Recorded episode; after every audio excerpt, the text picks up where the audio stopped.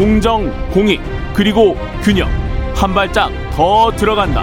세상에 이익이 되는 방송. 최경영의 최강 시사.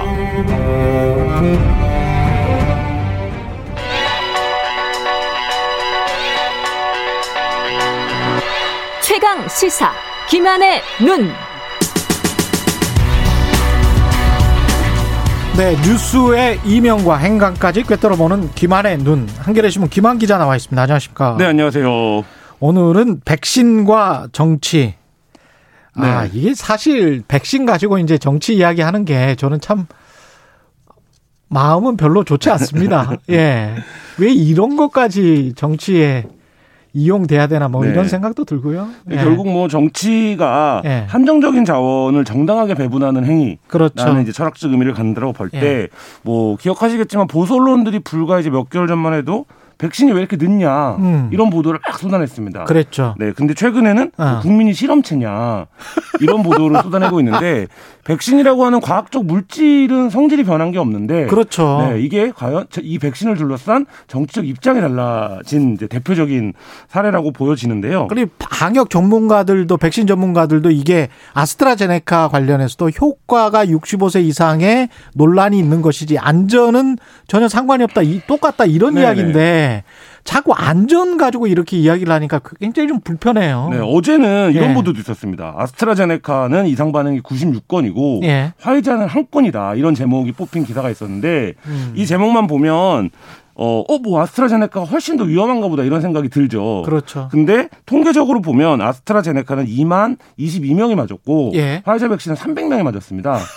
그러니까 모수가 다르기 때문에 그러네요. 네, 근데 이게 보- 저 대표적으로 언론이 통계를 거짓말로 활용하는 이거는 사기인데. 네, 이런 경우라고 볼 수 있는데요. 예. 그러니까 이게 이제 뭐 백신이 그 코로나 피해가 지금 막대한 상황에서 어 본격 대항을 시작한 인류가 뭐 이런 상황이라고 볼 수도 있을 텐데 예. 결국 이 모든 것이 정치 영역이고 백신에 대한 비판이 왜 너를 뛰는지 오늘은 그 얘기를 좀 해보려고 합니다. 재밌을 것 같습니다. 누가 먼저 맞을까 이거 네. 가지고도 계속 논란이 있었잖아요. 네. 처음에 이제 백신 들어온다고 했을 때 최근 에 들어서 논쟁은 또 그런 건데. 이게 전 세계가 논란입니다. 예. 근데 특징이 있어요. 논란이 있는 나라들. 예. 방역에 실패한 나라들입니다. 아 그래요? 네. 방역에 실패한 나라들은 예. 백신을 통해서 게임을 바꿔야 되기 때문에 게임 체인저구나 네. 그러니까 예. 백신을 누가 맞느냐에 따라서 국민들한테 굉장히 심리적 안정 이런 걸 줄 수 있기 때문에 음. 백신을 누가 맞느냐가 굉장히 논란이었습니다. 그래서 예. 여러 나라에서 뭐 어, 대- 정상이 먼저 맞은 나라들도 있고 음. 뭐 아닌 나라도 있고 이런데 우리나라에서도 유사한 사건이 있었습니다. 예. 뭐냐면 이 마스크 대란이었죠. 아 마스크 대란. 네, 코로나19 초기에 예. 마스크를 어떻게 할 거냐, 어떻게 배분할 거냐. 그래서 음. 뭐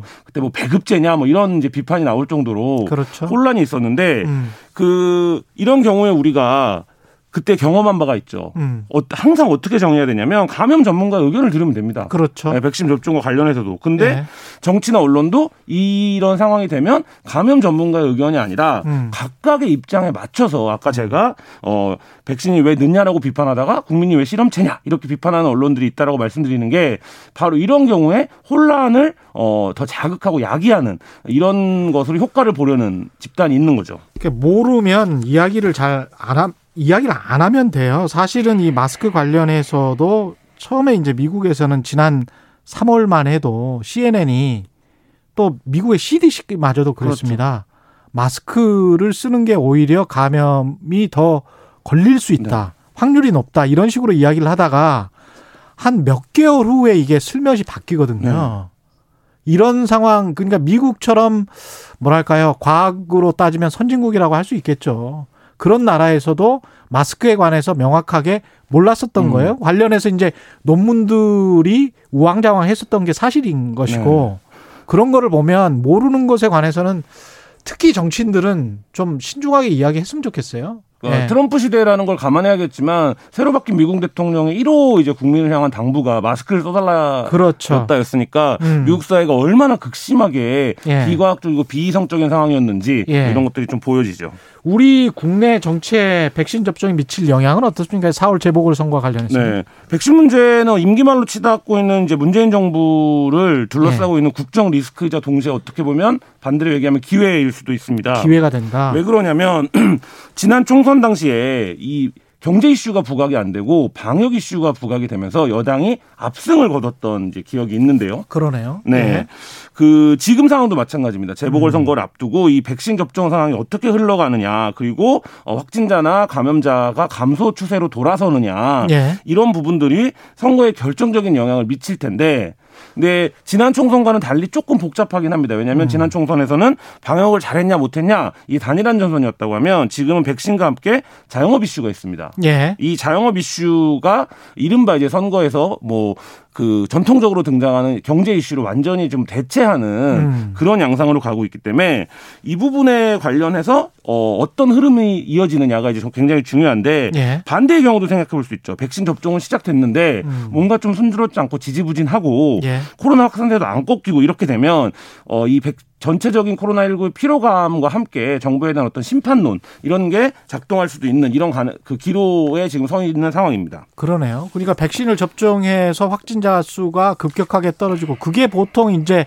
미국이나 영국 같이 확진자가 많았던 굉장히 네. 많았던 나라들 같은 경우는 한 한 달 조금 넘어서 그렇게 되더라고요. 그렇죠. 예.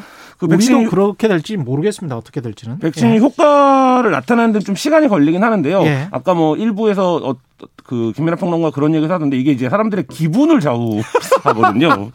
맞아요. 네, 예. 그래서 아 백신 맞고 있고 예. 코로나 확진자도 많이 줄었다. 예. 이런 이제 사람들이 체감적 효능을 하기 시작하면 예. 아 이게 뭔가 관리가 되고 어. 우리가 정리할 수 있겠다 상황을 그렇죠. 이렇게 되면 그게 결국엔 정부가 어, 해낸 능력으로 어, 평가받을 수 있는 그런 상황이기도 합니다. 어제만 해도 백화점 뭐 산해서 사람들이 굉장히 많이 네, 다녔어요. 맞, 맞습니다. 네. 근데 이런 상황에서 이제 확진자 수가 조금 네. 줄어들거나 좀 그러면 아무래도 좀 안심할 수가 있겠죠. 야당 입장에서는 어떻습니까? 아스트라제네카 백신에 대해서 왜 이렇게 공격이 거센가? 예. 이게 결국엔 제가 오늘 백신과 정체 관계를 말씀드린다고 했는데 음. 결국 아스트라제네카 백신에 대한 공격이 예. 정치적인 겁니다라는 이제 생각인데요. 예. 무슨 얘기냐면 뭐 아스트라제네카 백신이 임상에서 실험자 수가 적어서 음. 뭐 65세 이상이 불안전하다. 뭐 유럽의 나라에서도 여러 문제 제기가 있다.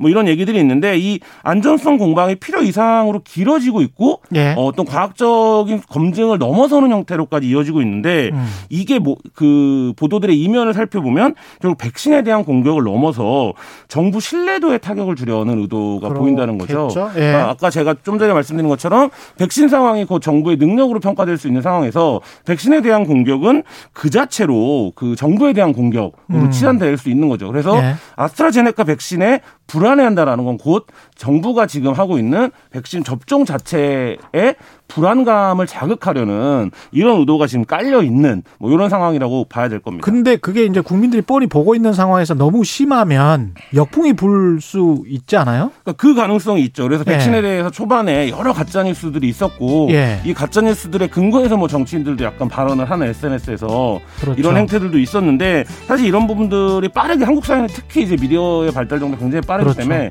굉장히 빠르게 정정이 되긴 합니다. 근데 어. 다만 지금 이제 야당이 텃밭으로 두고 있는 음. 보수층, 노년층의 경우에는 좀 상대적으로 영향이 크다고 볼 수